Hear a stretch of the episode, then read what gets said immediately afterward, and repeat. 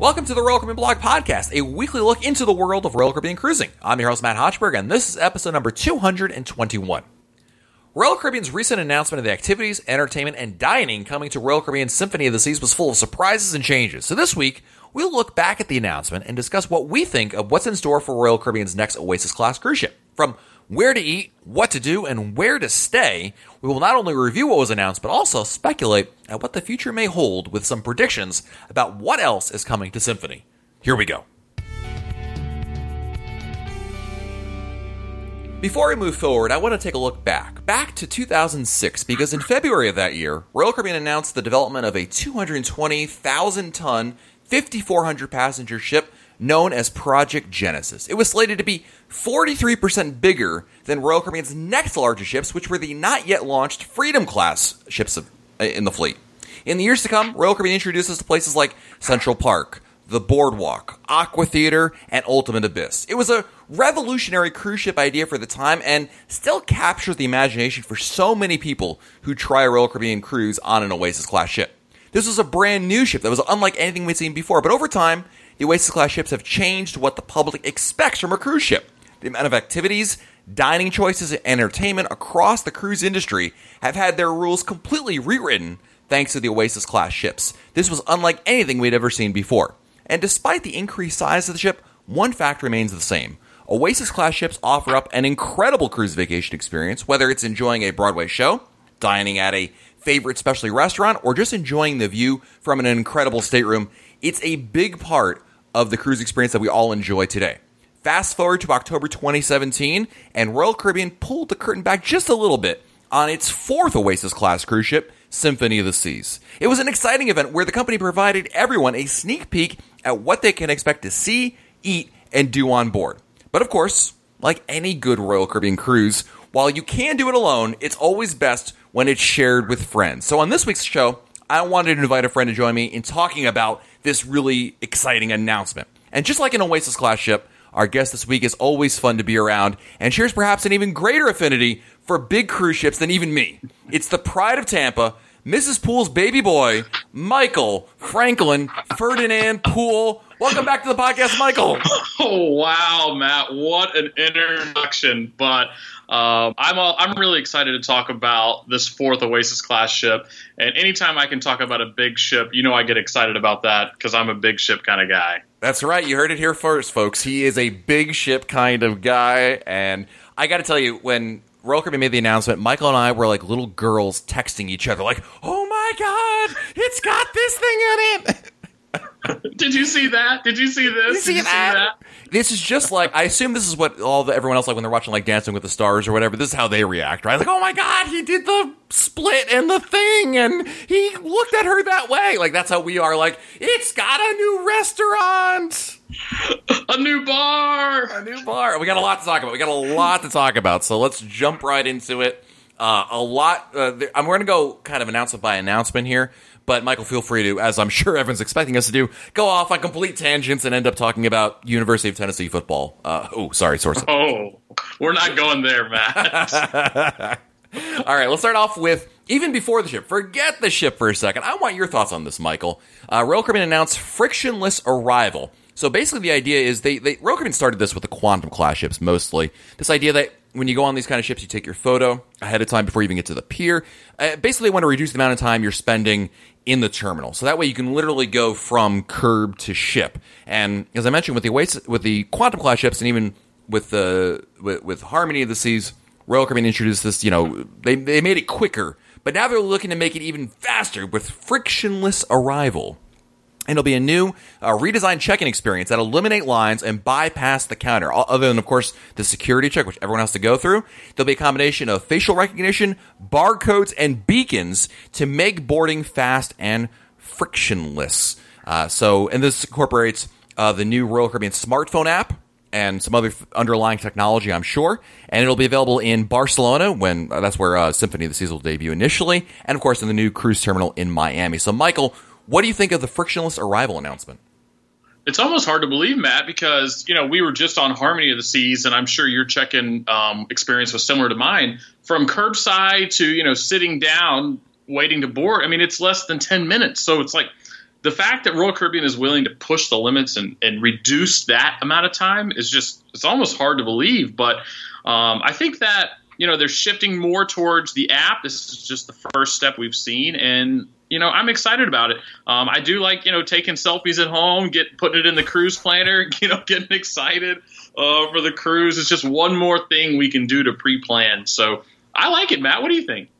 Yeah, first of all, I don't know about you, but the best place to take selfies for that for the check-in is the bathroom because that's the only place I got like a plain white wall, good lighting. It's easy to take it. I don't know why, but anyway, just a little pro tip right there for when you're taking your selfie.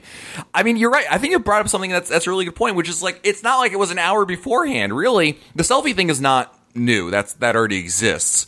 But it's this idea that you know your phone will be able to you know wirelessly and seamlessly as soon as you get close enough to the terminal, but boop, you know you're checked in.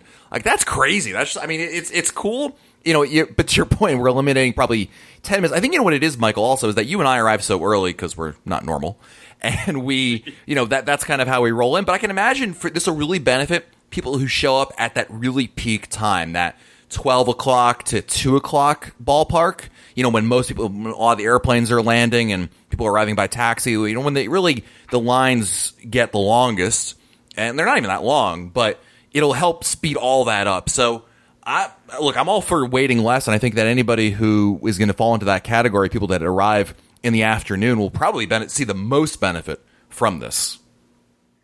I, I don't even know what those hours look like, Matt. I'm always on board, but I think you're right. Those are the peak times where people come in line. Um, so I guess they're just there's not going to be any people at the counter. I mean, this is it's going to be really exciting to see. Um, I, I really look forward to it next year. Yeah, it'll be very interesting. Of course, you know some people don't they don't do anything. Is like my parents. I always use my parents as an example. They don't do the online check, and they just show up and you know what what what there was a thing here. I didn't know that. Uh, but for people that take advantage of it, it's going to be like you know what it's going to be like, Michael, when you go through a toll road and there's the easy pass and then there's the toll that people stop to give money at. I think that's what the experience is going to be akin to. I like that. Just fly right by, right on board. Um, yep.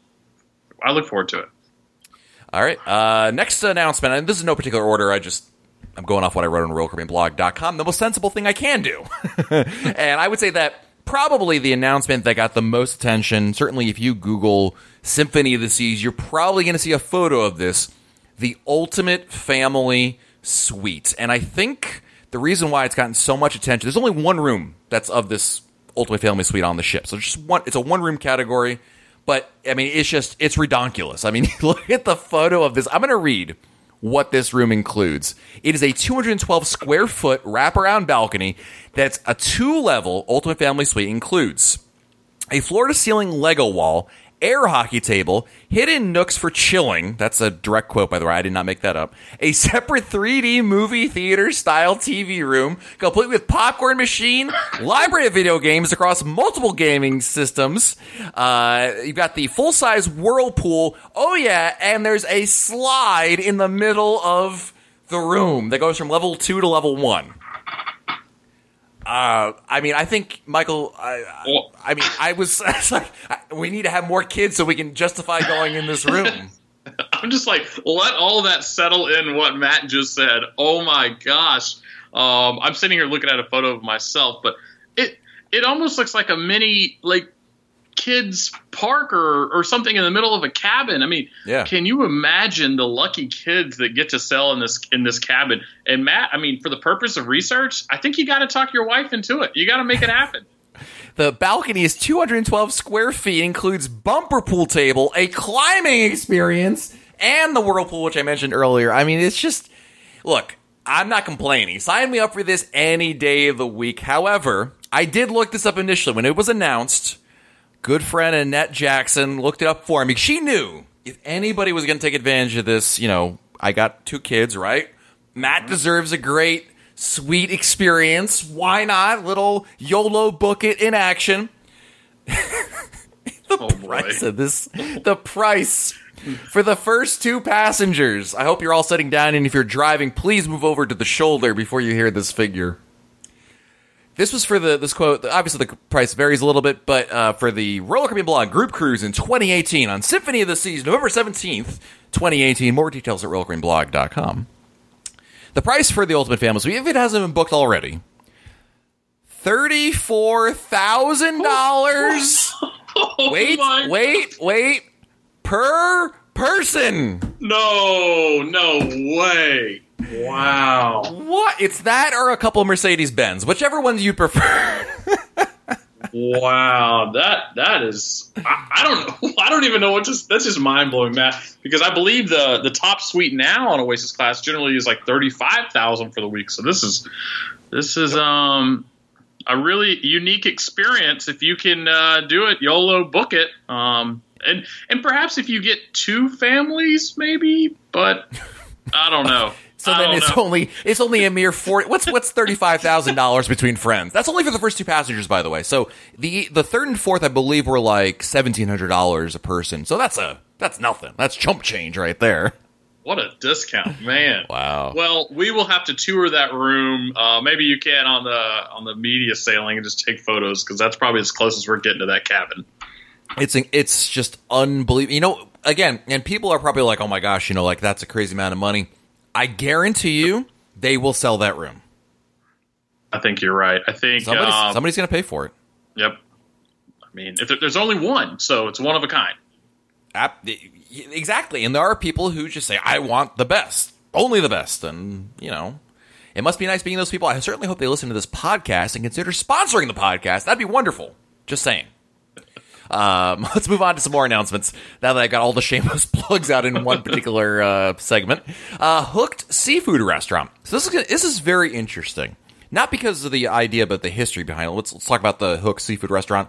Uh, a fresh New England style seafood located in the solarium. It'll feature fresh seafood and a robust raw bar complete with oysters shucked to order.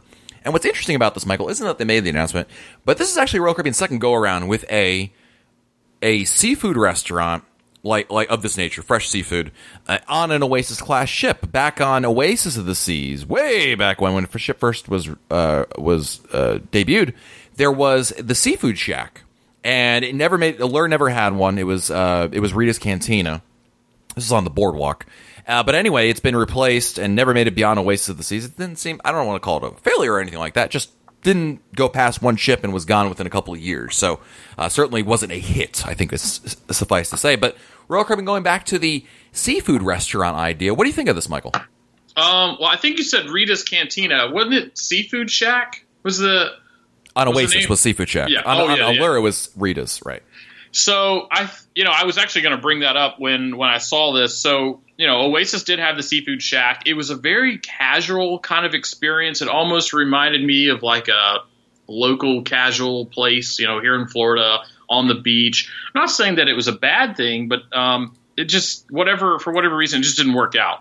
Um, this is like you said another go around. Um, Solarium is an interesting an interesting pick.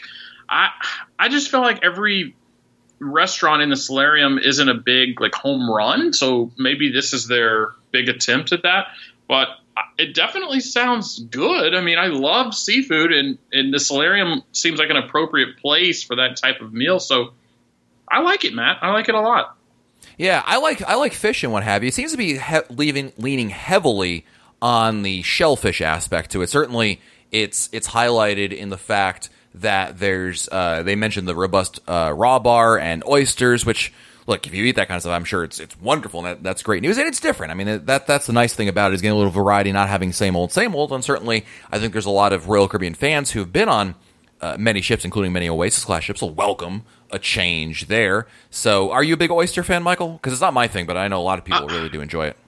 I'm not really um, and i'm sitting here looking at the photos and i'm like i don't know if that would be me but i'm definitely going to go and give it a shot i'm assuming they're going to have some more options other than the shellfish but we'll see I mean, more to come Yeah, what's interesting, by the way, is they. I guess they're still developing the idea because the photo. There's only one photo. It's this real close up of of oysters. But if you look at the, this is how much of a nerd I am. If you look at the file name of the photo on the website, it's a Shutterstock image. So clearly they're still developing. I mean, look, it's oysters. What do they all look like? They look the same, right?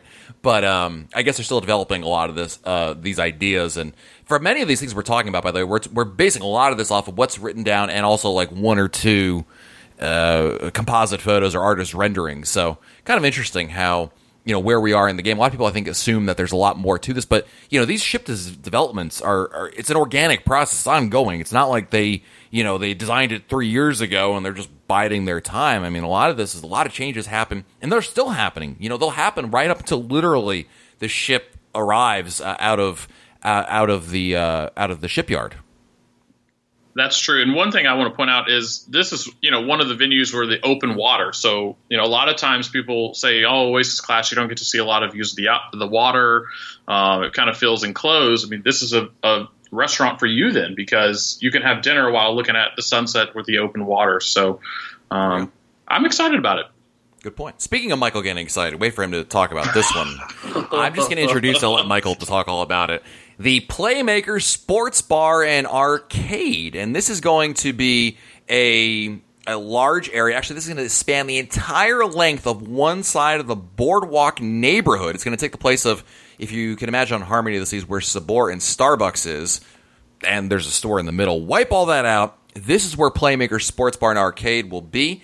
It will offer obviously a lot of a lot of uh, televisions to watch over uh, dozens of TVs uh, different games you can play, and of course, uh, bar type food. And Michael, I know you're you were really excited about this idea.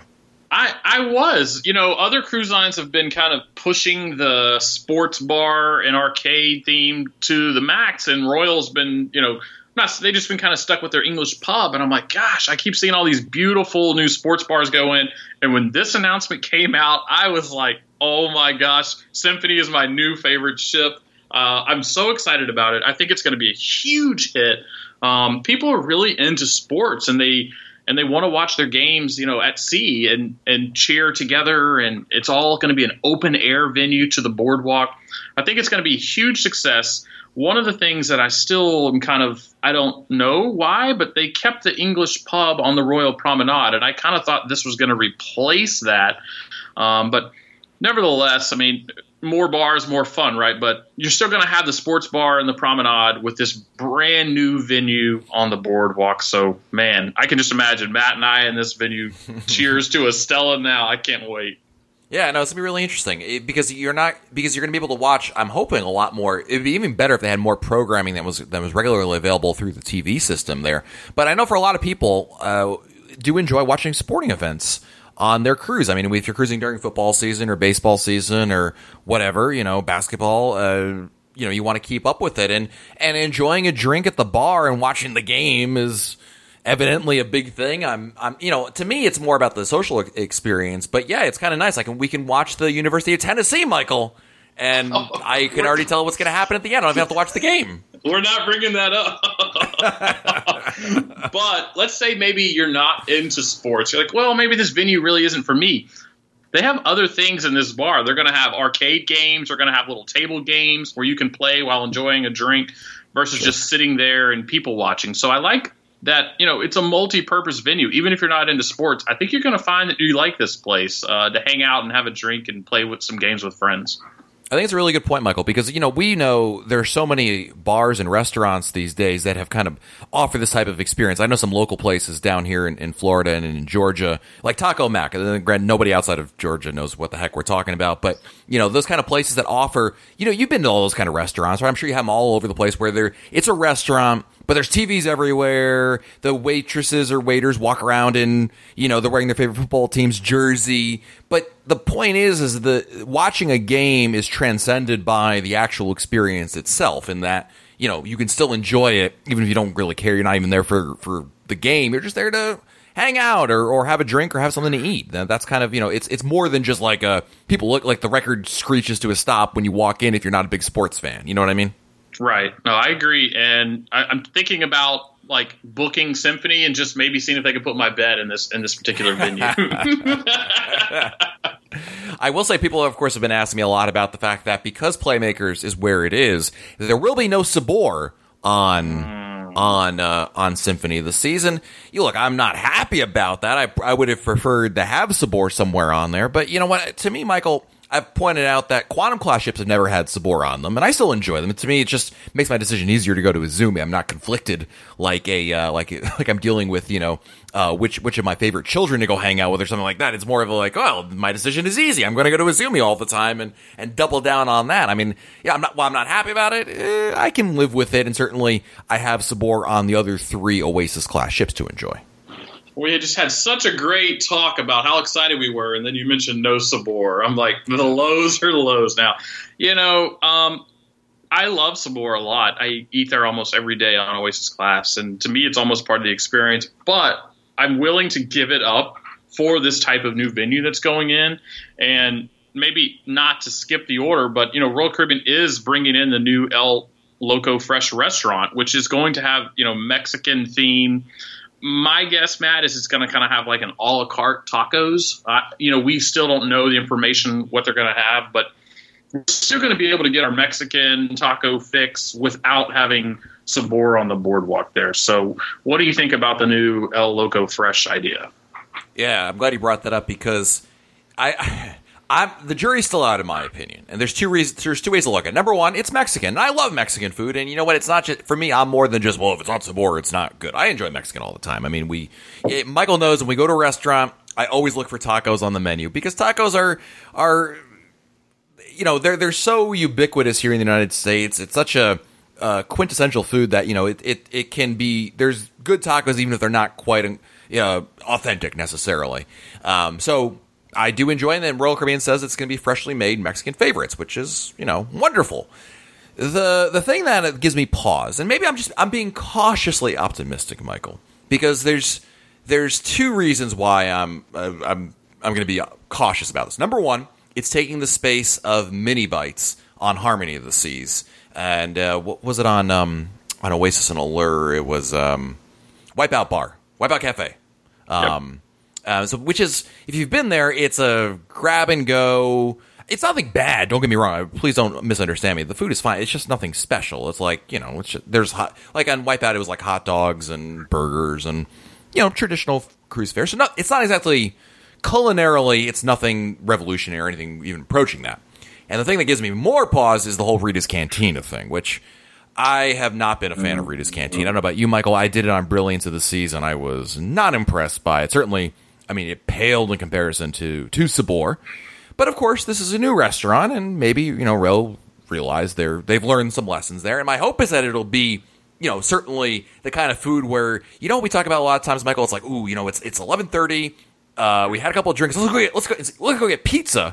But instead, we'll be like, hey, let's go get tacos upstairs, you know, and and kind of go there. That that would be great for me as long as it's you know. If it's if it's half as good as Royal Caribbean is making it out to seem, you know, fresh made Mexican, I can be okay with that. I can live with that, even if it doesn't live up to Sabor. You know what? Sometimes you just need to grab a couple tacos and be on your way.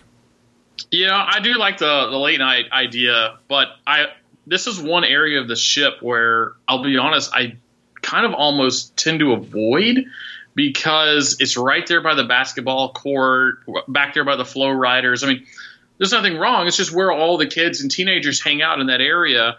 I'm not saying it's only kids and teenagers, but it tends to be more. Um, and so personally, I find myself kind of avoiding that area and going to other venues on the ship. So right. we'll we'll see. I mean, it says it, it can seat up to 100 people, um, but I, I, don't know. Um, yeah. There's still well, a lot to be determined. Look at you, Michael. You turned 22 years old, and now you can't hang out with the teenagers anymore hey, I'm all about them having their own space. You know, when I was a teen, I was like, we have the teen area, adults have their area. So that's right. Uh, Six months ago, you had a whole different tune to the to the discussion. oh my gosh! all right, let's uh, move on to. Sugar, we're not. I don't think we're even halfway through. This is gonna be the longest episode of the podcast yet. I promise you that. All right, uh, Sugar Beach Candy and Ice Cream Shop. This is gonna take up the other side of the boardwalk. Um, and it's kind of interesting because it's going to offer uh, a lot. Basically, it's kind of combining Ben and Jerry's candy shop, the uh, the cupcake uh, bakery that's been on some other ships, and kind of putting it all together there. What do you think of this idea? I mean, I like it because, like you just said, in the past, there's like the cupcake shop, there's the ice cream shop, there's the candy shop. If you think about the Oasis, you know, cruises you've been on, they're like kind of little stores all throughout the boardwalk. This is bringing it all together in one stop shop. Uh, I think it'll be much larger. If you've ever stepped in those shops, sometimes it's like it's so crowded you almost just want to get out of it. So I think whoever came up with this idea did a great job. Um, but I don't see myself spending too much time in here, Matt.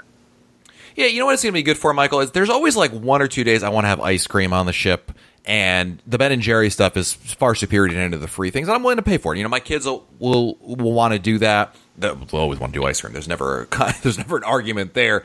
But I loved having uh, having that option there. And on Harmony, they don't have that ice cream shop on the on the boardwalk like they did on Allure of the Seas and, and Oasis. So I'm looking I'm looking forward to this, and I like having this kind of clearinghouse of sweets on there. So I think it's gonna be a really neat, uh, neat spot on there. I don't know that I'll be spending like it's. I think you're right, Michael. It's not gonna be we're gonna be there every day, right?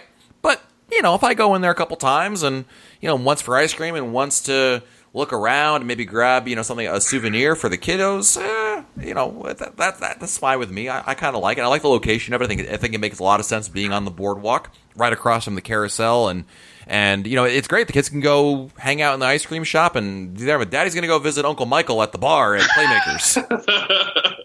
Come on over. But I will say, I do like putting candy on my ice cream sometimes, like gummy bears. So maybe I can knock out two stones in one. So uh, it's a pretty cool venue. I'm. I'll check it out. Yeah, absolutely. Now this one's interesting. Next one. This is something. This is we're going to actually divulge for, or diverge rather from from eating to actually other things that you on board the ship and uh, this is an announcement for Symphony of the Seas. Actually, this will be the second Royal Caribbean ship to get this, believe it or not. It's going to be Laser Tag. Uh, Royal Caribbean actually announced Laser Tag for Independence of the Seas. Uh, that'll be happening in April of next year. So this is not very uncommon, actually. Royal Caribbean oftentimes will test new ideas out on, a, on another ship before debuting on a larger ship. But um, uh, Laser Tag will be available on uh, on uh, Symphony of the Seas, and it's going to be in Studio B and it's promising to be a pretty epic thing. I don't know that I have. I don't think I played laser, laser tag since I was uh, probably a, a, young teenager. I think I think I went through a, a laser tag phase um, where we went there a couple weekends in a row. But I'm excited for it. You know why, Michael? Because it's on a cruise ship. It's fun. It's fun. I could totally see this being a laser tag competition. Uh, winner gets ice cream. Loser pays for the ice cream at Sugar Beach. Uh, you know, during the Royal Caribbean Blog group cruise. That's two shameless plugs so far for those keeping track at home. Um, I I think I'm gonna give them the benefit of the doubt. I think it's gonna be a lot of fun. I, I like it too. I mean, I grew up playing laser tag as a young teenager too. So, I mean, I remember my parents just dropping us off for the day. Have fun playing laser tag all day. So, I I love the idea. Um, I'm curious on you know what they'll do as far as like structures they'll bring in to hide under in Studio B, um, and, and the team amounts. But I think it's really great idea. The venue doesn't go used very much throughout the day, so this is just one more way of Royal Caribbean kind of getting creative and coming up with these kind of like multi-purpose venues that we are kind of seeing more and more of. So I like it, and I can't wait to play. Yeah, and for those who are unaware, we should probably mention Studio B is the ice skating arena that's on the Oasis class ships. And I think you're right. You know what? I think we're both saying the same thing, Michael. It's like we, we want to see what it's actually going to look like. You know, when it when it actually debuts, like is you know, it's I I think we're all assuming it's gonna be more than just a bunch of mats that are set up to like create corridors. Like it's going to be a little more uh, to it than that. And you know what? Laser tag is inherently fun, so I'm with you on that. I, I like that idea. Um, the other remaining announcements are mostly related to some shows, and some stuff we really know like next to nothing about. More than they're just some artwork and some, uh, you know, a, a poster announced for with a, with a brief synopsis. In the Royal Theater, there's going to be Flight, which is a. I'm going to read Royal Caribbean's description of this. You're cleared for takeoff in Flight, a one of a kind show that takes you through the history and future of flying. Flight is an uplifting historical satire on the evolution of air travel that ends with an homage to the famed Wright brothers. And of course, this is something that uh, Royal Caribbean's um, uh, Vice President of Entertainment, Nick Weir, has been hinting at for months and months and months. This is his his baby here, and he really takes pride in these kinds of shows. It reminds me a lot in terms of the effect there's satire involved and the way that Nick Weir has been talking about it, Michael. It reminds me a lot of a Columbus the Musical with that kind of attention and focus that that's been given to it. And look, knowing Nick Weir, there's two things that are going to be involved. Number one, there's going to be some early '90s Madonna music, and number two, it's going to be a fun time. I mean, I love everything about flying. So when I first heard this, I was like, I think I'm really going to like this. But I was like, hmm, I wonder what Matt's going to think about the history of flying and going to see a show. It's a good but, point. I hate flying. I'm scared of it, but I enjoy watching it, just not being in it. Right. So I think I'm actually going to like this one a lot. You know, I love flying. I love watching planes. I love landing and every aspect about it and it mentions that we're going to kind of have a the history, you know, of flying. So, and then going into the future. So, I think it'll be a fun, fun show. And he has been teasing us on Twitter with little images for quite some time on this one. Absolutely. In the Aqua Theater, you've got HiRO, a mind blowing show that combines cutting edge technology, future forward choreography, unexpected stunts, and highly innovative physically extraordinary acrobatics. So, of course, being in the aqua theater, this is the this is a water diving show. I think you know what we saw on Harmony of the Seas with uh, with the fine line. You know, there, there's so much to it. Uh, I'm just curious what they're going to do to top the spinning guy. Yeah, I didn't even I, when I first read this, it made me almost think of the Anthem show when they said like more technology into the production because I know you know you've sailed on Anthem where they bring in those robots and screens and I don't know if that's something they're going to look at for this, but it definitely looks like they're going to push the limits on the technology for the Aqua show. So these just keep getting more and more intense. And again, this is Nick Weir's work here. Yeah, it, it's it's there's just there's a lot to do there, and I think that that's the key. There is that Royal Caribbean is not content with just more of the same, and even though this is the fourth ship in the class, there is a lot to uh, to enjoy, and they don't they don't just you know, it, it, they, they continue to innovate with it, which is pretty impressive, actually. Uh, we have also got 1977 in Studio B. Uh, the spectacular adventure on ice follows a time traveling, dimension jumping hero as he is called upon in London to recover Her Majesty's crown jewels in time for the si- famous Silver Jubilee. 1977 will take uh, ice surface video projection technology to an, a new level and was developed uh, with Panasonic, Panasonic to push the limits of what is possible technologically. And this is really interesting. Of course, 1977 is, it's got to be no coincidence that it's very similar to the ice skating show on Symphony of the Seas 1887.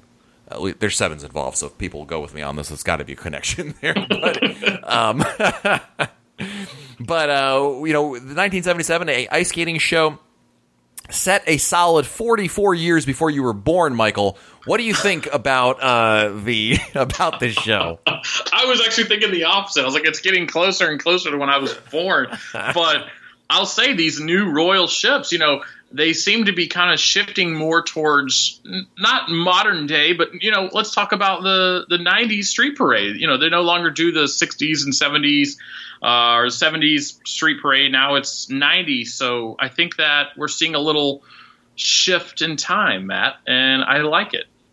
Yeah, it's the ice skating shows. Like I've said, I think I've said this on many, many podcasts.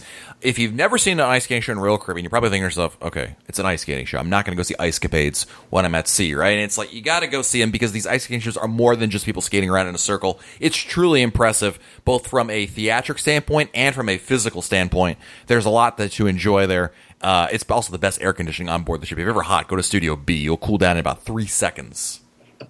that too, and I would actually recommend if you can get there early and sit in the front row.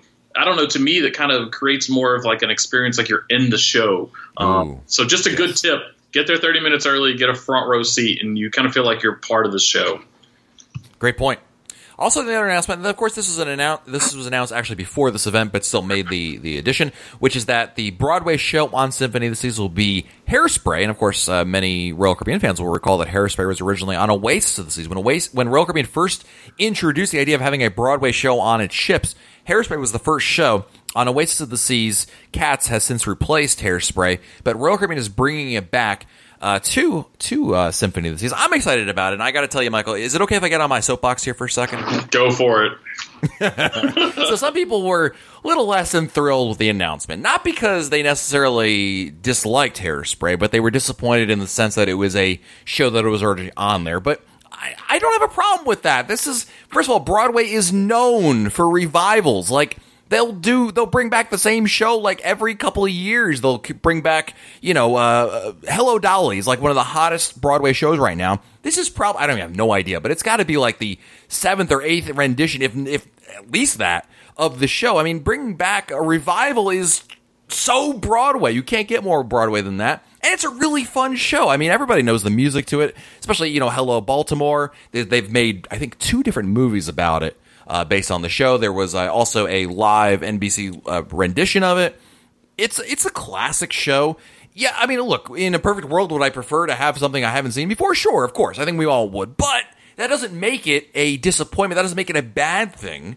And I'm, uh, I feel better that I said that now. Thank you, Michael. I, this has been very therapeutic for me. I can tell that's been building up quite some time. but people were a little upset. I, like you, I didn't really mind it. Um, you have to think, you know, Royal Caribbean has to, you know, half half of every cruise is all first time cruisers. So you're right. talking almost a decade ago that this show was on Oasis that launched, And the people that are cruising now are not necessarily the same people that were cruising in 2009. So they have to cater to their audience. I have no problem with them bringing the show back. When I saw it then, I liked it. And I'm excited to see it again. And, you know, there's a fifth Oasis class coming. Maybe we'll see something different, but I see no problem with Hairspray coming back. There you go. See, this is why he's on the show. He agrees with me most of the time, anyway. That's a first. That's a first. and last but not least, there will be an escape room. This barely it's got like one sentence out of it. We've talked about the escape room a lot, but Michael and I are big fans of it because we got to do it together on Harmony of the Seas. And I don't after seeing I mean I was a fan of it on Anthem of the Seas, but after experiencing Escape the Rubicon on Harmony, I can't wait. This is like this is going to be my my hidden gem, the thing that you've got to seek out, even though it may not make the the TV commercials for it. It's an undeniably cool experience that you find here on on uh, on on Symphony of the Seas. Michael, I mean, I, I think it's safe to say you also share my excitement for it. Yeah, I loved it when you and I did it. It, you know, I look back on that two day cruise, and honestly, one of the, I mean, I remember a lot, but one of my top memories is us playing this game, and it's just like fun. You're you're interacting with people you don't even know, and by the end of the game, they're like almost your best friends. And I'll be honest, I almost did it again on Harmony last month on the group cruise, but I'm like, I can't do it again. I know. I, like I wanted to go back that much because I had so much fun there. Um, but you know, once you go through it once, you kind of know the way out. And I didn't think it'd be fair for other people. Like, hey, he already knows the game, but man, it's an incredible experience. I think they charge eight bucks or seven bucks per person to play. It's worth every penny of that, and you'll have a blast. Yeah, absolutely. And don't forget, we had on the uh, Caribbean Blog podcast, we interviewed uh, the Puzzle Break, which is the company that's developing the game, their CEO, uh, Nate Martin. That was episode 198 of the podcast. So be sure to check that out because I think also, if memory serves me correctly, Nate may have hinted at some of the things that they're working on for Symphony of the Sea. So, and for what I remember, it was even like it's in traditionally Royal Caribbean style. It's bigger and better and greater, and uh, I'm pretty excited for what they're going to be offering with with that. So.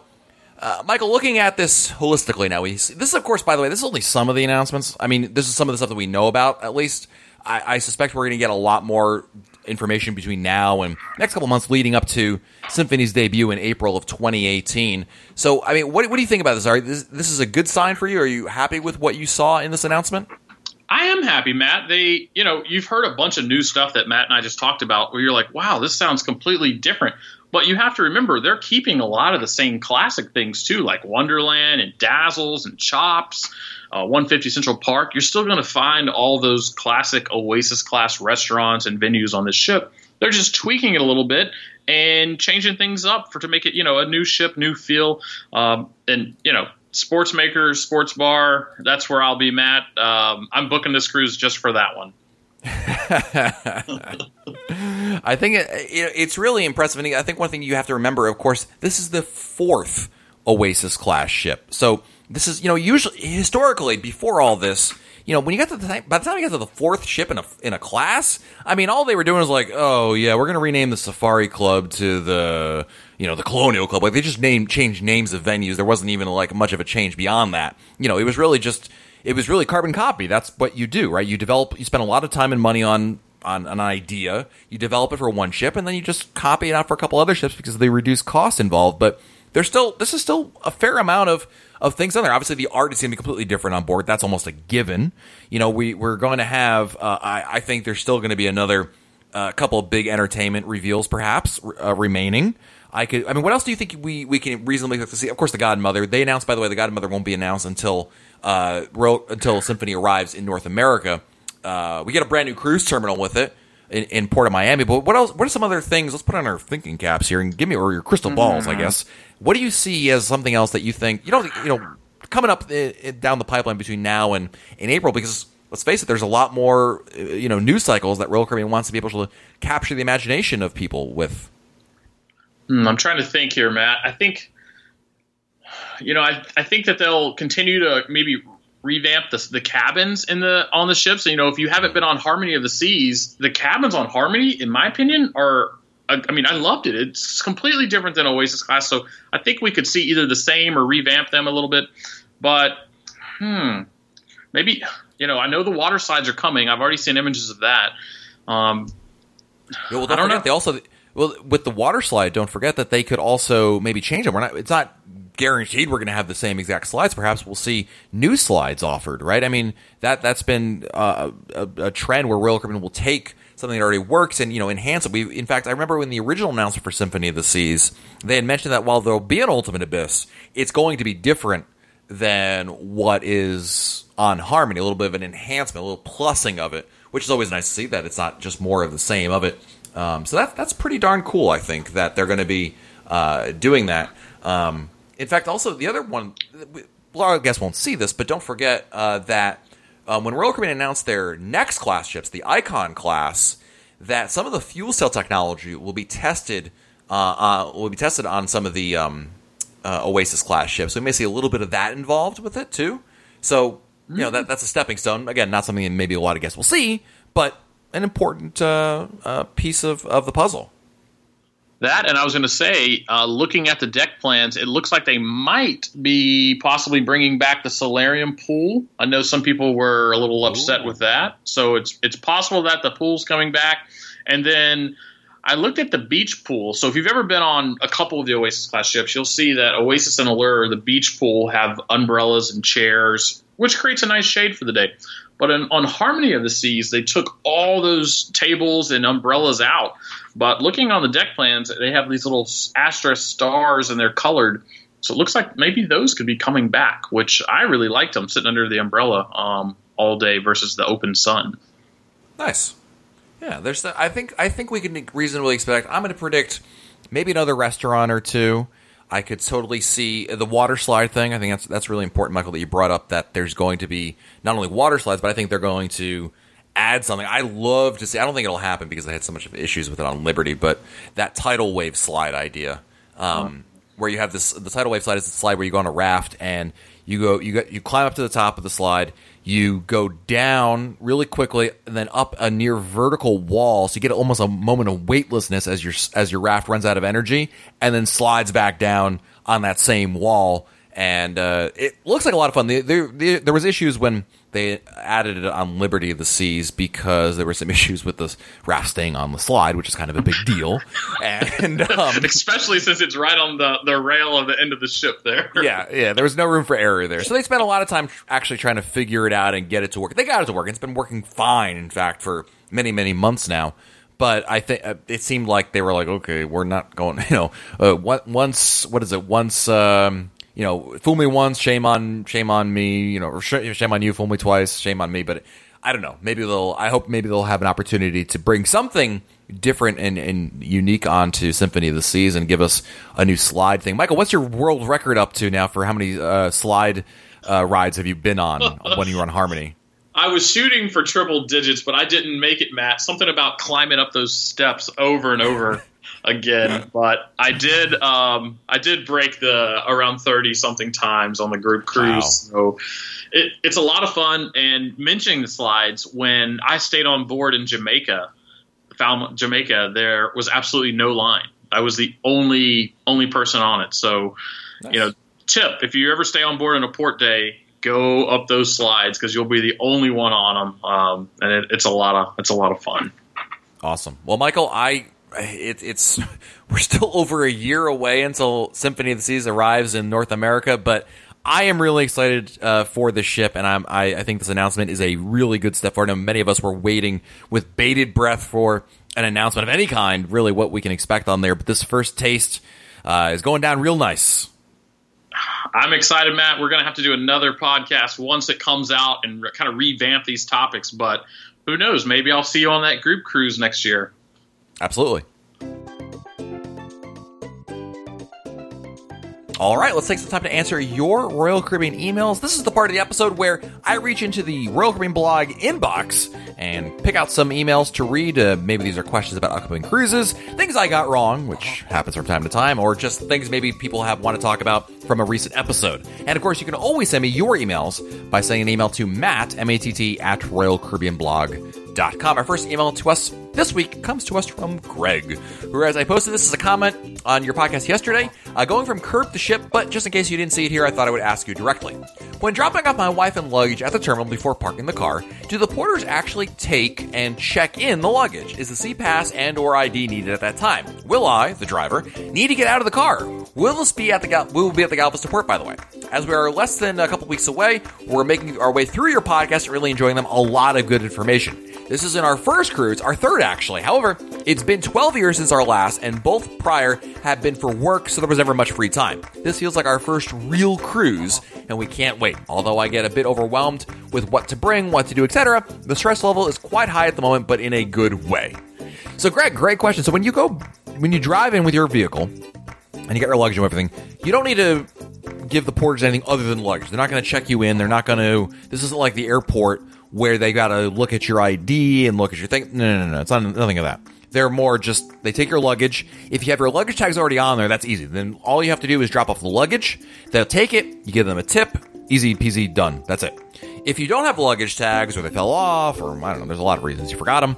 You then they can actually affix luggage tags to your bags. I don't recommend going this way. There's nothing wrong with it. A lot of people do this, so they just show up and be like, "Oh, I got four bags. I don't have my luggage tags," and they at that point the porter usually puts their hand in their pocket, whips out three more luggage tags, and you know affixes them in there. They're just you know he just writes them down on on there, and it works the same way, quite honestly. But I think in general, it's the best practice to print them out and fix them yourself, just because that way there's more consistency to it. It's what people are expecting, and just makes your life easier. Just one less thing to do. So why not? I have had one or two experiences where the porter would ask me, "Do you have your own luggage tags?" And I say yes. Is okay, good. Like I don't know, maybe you didn't have any or it would have been an issue. I don't know. But anyway, bring your own luggage. That's what I'm trying to say. But yeah, you just drop them off. You don't have to get out of the car, actually. In fact, if let's say you're dropping off your, your wife, Greg, your wife can direct the whole drive. You can sit there and listen to your favorite radio station while the, the, the luggage is taken out. Your your wife, you know, takes and directs everything, and, and that's it. So you don't have to get out of the car. This is also true, you know, obviously if you're dropping off, uh, that'd be like the saddest thing ever. like, Matt, you live near the area. Can you drive me to the port and not get on the cruise ship? Oh man, that'd be rough. I digress. Anyway, I hope that answers your question, Greg, and I'm so glad you were enjoying the podcast. Thank you, my friend. Next up, we have an email from Big Burly John. While researching potential alternative ports for our Eastern Caribbean cruise, I found an article from the Jamaica Observer. In addition to the article itself, I found the most interesting comments from Jamaica locals and natives that returned to visit. The article definitely reinforces what we as a cruise community have been discussing about harassment and safety concerns while visiting Jamaica. Here's one particular quote from the article. Quote, Executive Director of Tourism Product Development Company, Dr. Andrew Spencer, said the authorities have been trying to curb tourist harassment in Falmouth. For example, he noted that contract carriage operators are to be sensitized to mitigate this problem in the long term. Because people are walking off the ships then running back on, the idea is we want to get give them the know-how that they should have, he remarked. End quote. This is back to John's stuff now. With that said, it seems like the cruise ports that can handle an Oasis class ships were already pretty limited before Hurricane Irma. Now with the hurricanes moving through, I wonder if itineraries will be shifted more west. I look forward to your comments. John has a really good point, and I read that same article about this. Actually, this is the impetus for a whole another discussion that ended up not being accurate. But you know, the, the this idea this goes into a larger picture of Jamaica and ports, and certain ports have reputations for having aggressive locals who are trying to sell services or goods or what have you, and over the years, people have certainly uh, noticed that some people are a little more aggressive than others. There was, a, I remember, as a personal example, on my honeymoon cruise, we went to Ocho Rios at the time, which is also a different port in Jamaica. And, you know, I'm totally okay with this idea of you walk past, people try to offer you things. You say a simple, no, thank you, not interested, thank you, thank you, thank you. That's fine. And usually that, that's more the case. I mean, I have, you know, in New York City, this happens more often than you think. But, you know, in Ocho Rios, I remember the guy, one particular person, one uh, you know operator, whatever, but actually it was following us like I was going to change my mind. Now, of course, I would always I would always point out that look, if it didn't work, they wouldn't do it. Clearly, somebody is buying this stuff and going with it. That's probably why they do it. And you know, it you know you can all agree, okay, we're all going to be civil, but you know when one person does it and they get a they get work out of it, it, other people, other operators can't help but notice that it works. Whether it's good or not is a different story, and thus they engage in it. I certainly would welcome this idea of you know, I think that people do respond better. Uh, people being uh, guests respond better to a more welcoming environment. That idea that look, it's okay to be to be offer these services. I like knowing, hey, oh, there's someone who can you know take us on a on a tour of the island, or there's different opportunities. But you also don't want to be. Uh, I hate to use the word accosted, but certainly uh, an aggressive uh, pitch when uh, when people are offering these things to you. And I think that is absolutely turns people off to the experience. There's a lot of people who, when you talk about certain cruise ports, I'm sure that they would tell you that. I've heard it myself. You know, oh, don't, we don't got the ship there. You know, it's not of interest to do that because of some of the uh, the nature of the of the sales involved. And you know what? I think from a cruising industry standpoint, from the big picture here, if you can anything the cruise ports can do to make their port more welcoming to guests, that that's a win for everybody. Because from the guest standpoint, they have a better, more positive experience in the port. They want to get off the ship. They want to spend more time there. Going to spend more money there. And obviously, guests who spend more time and more money in port is good for local economy. So it seems to me like a win-win, and I'm looking forward, John, to uh, seeing what happens from that. Thank you for the email. Our next email comes to us from Kathy, who writes, Really enjoy your blog. I have some questions about port parking fees and the process. This is our first time driving to a cruise, and we'd like your recommendations for where to park that will make things easiest for us. We're cruising on Allure this season, April 2018. Could you give me any details about as possible as to what to expect when parking at the ports? Any tips? Do we need advanced reservations for that? How early can we arrive at the parking lots? Can we walk from the car to the port once we park? How much are the shuttles? Any details you can provide us would be helpful. This is our first experience, and we want to make sure it's the best. Thank you. We, look, we like to get to the port as early as possible. Kathy, great email.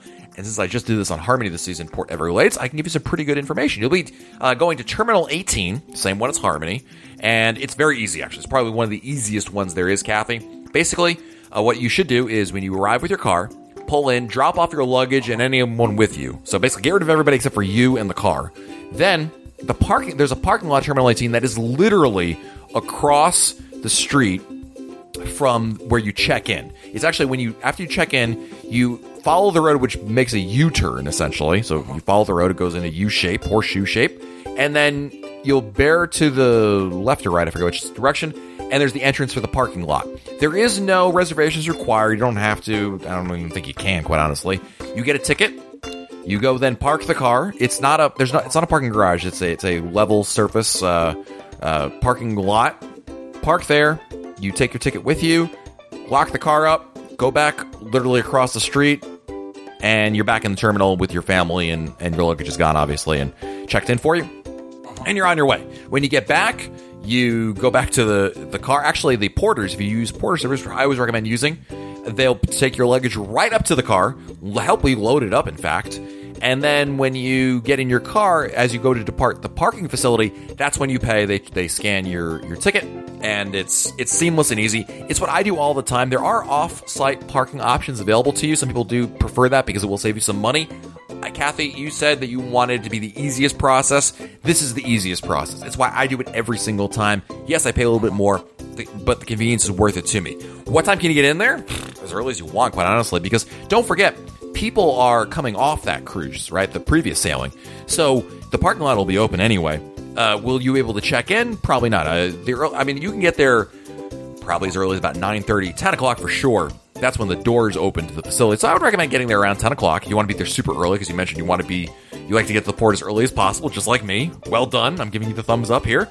Um, get there at 10 o'clock, drop off the luggage, do exactly what I told you, park the car. You'll have no issues at all. In fact, what's great about arriving that early, Kathy, is all the people that have left from the previous sailing have opened up all the close parking spots. But even if you're parking the back of the lot, I mean, it's you're talking about a seven minute walk instead of a you know a four minute walk. It's really uh, very very easy to do. So uh, very simple, and I, and I think that's uh, among the least of your worries. Let's put it that way, Kathy. It's a, it's a really easy process. So thank you for the email. It's a good question. I'm sure there's others who have been uh, thinking the same thing. So appreciate that.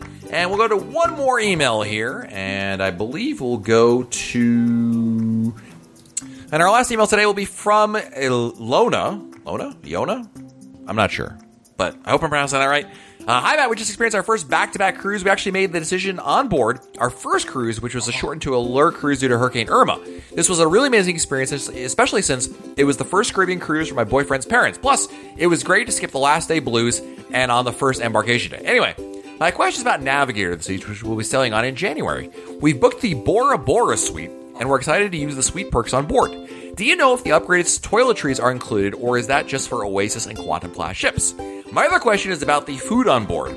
In a previous cruise, I believe it was Enchantment of the Seas, there was a deli type spot in the solarium where you could get some snacks during the day. We also love the park cafe on the Oasis class ships. Is there anything similar on Navigator? Thanks for the blog and podcast. Love catching up on all things Royal Caribbean. Hoping for more early morning Facebook Live so I can catch them over here in Europe. Wow, thank you for the email so much. So, first of all, I love Navigator to the Seas. If you listen to this podcast at length, you may have heard me talk about it quite a bit. And Navigator is a wonderful ship. You did really, really well. So, are there upgraded toiletries? Yes. Actually, in I did I, did, I stayed in a grand suite in on Navigator the Seas uh, earlier this year, and I believe the brand was L'Occitane. L'Occitane. I'm sure I'm mispronouncing that as well, but you know it's an upgraded brand. Yes, you actually get the little bottles of body wash, shampoo, conditioner, as opposed to the mystery liquid in the shower wall. So yes, you absolutely do get those. It's not the same brand as what's available on the Oasis and Quantum class ships, but it is upgraded toiletries nonetheless. Your other question was about a deli type spot. Like, I know what you're talking about. You were talking about Park Cafe.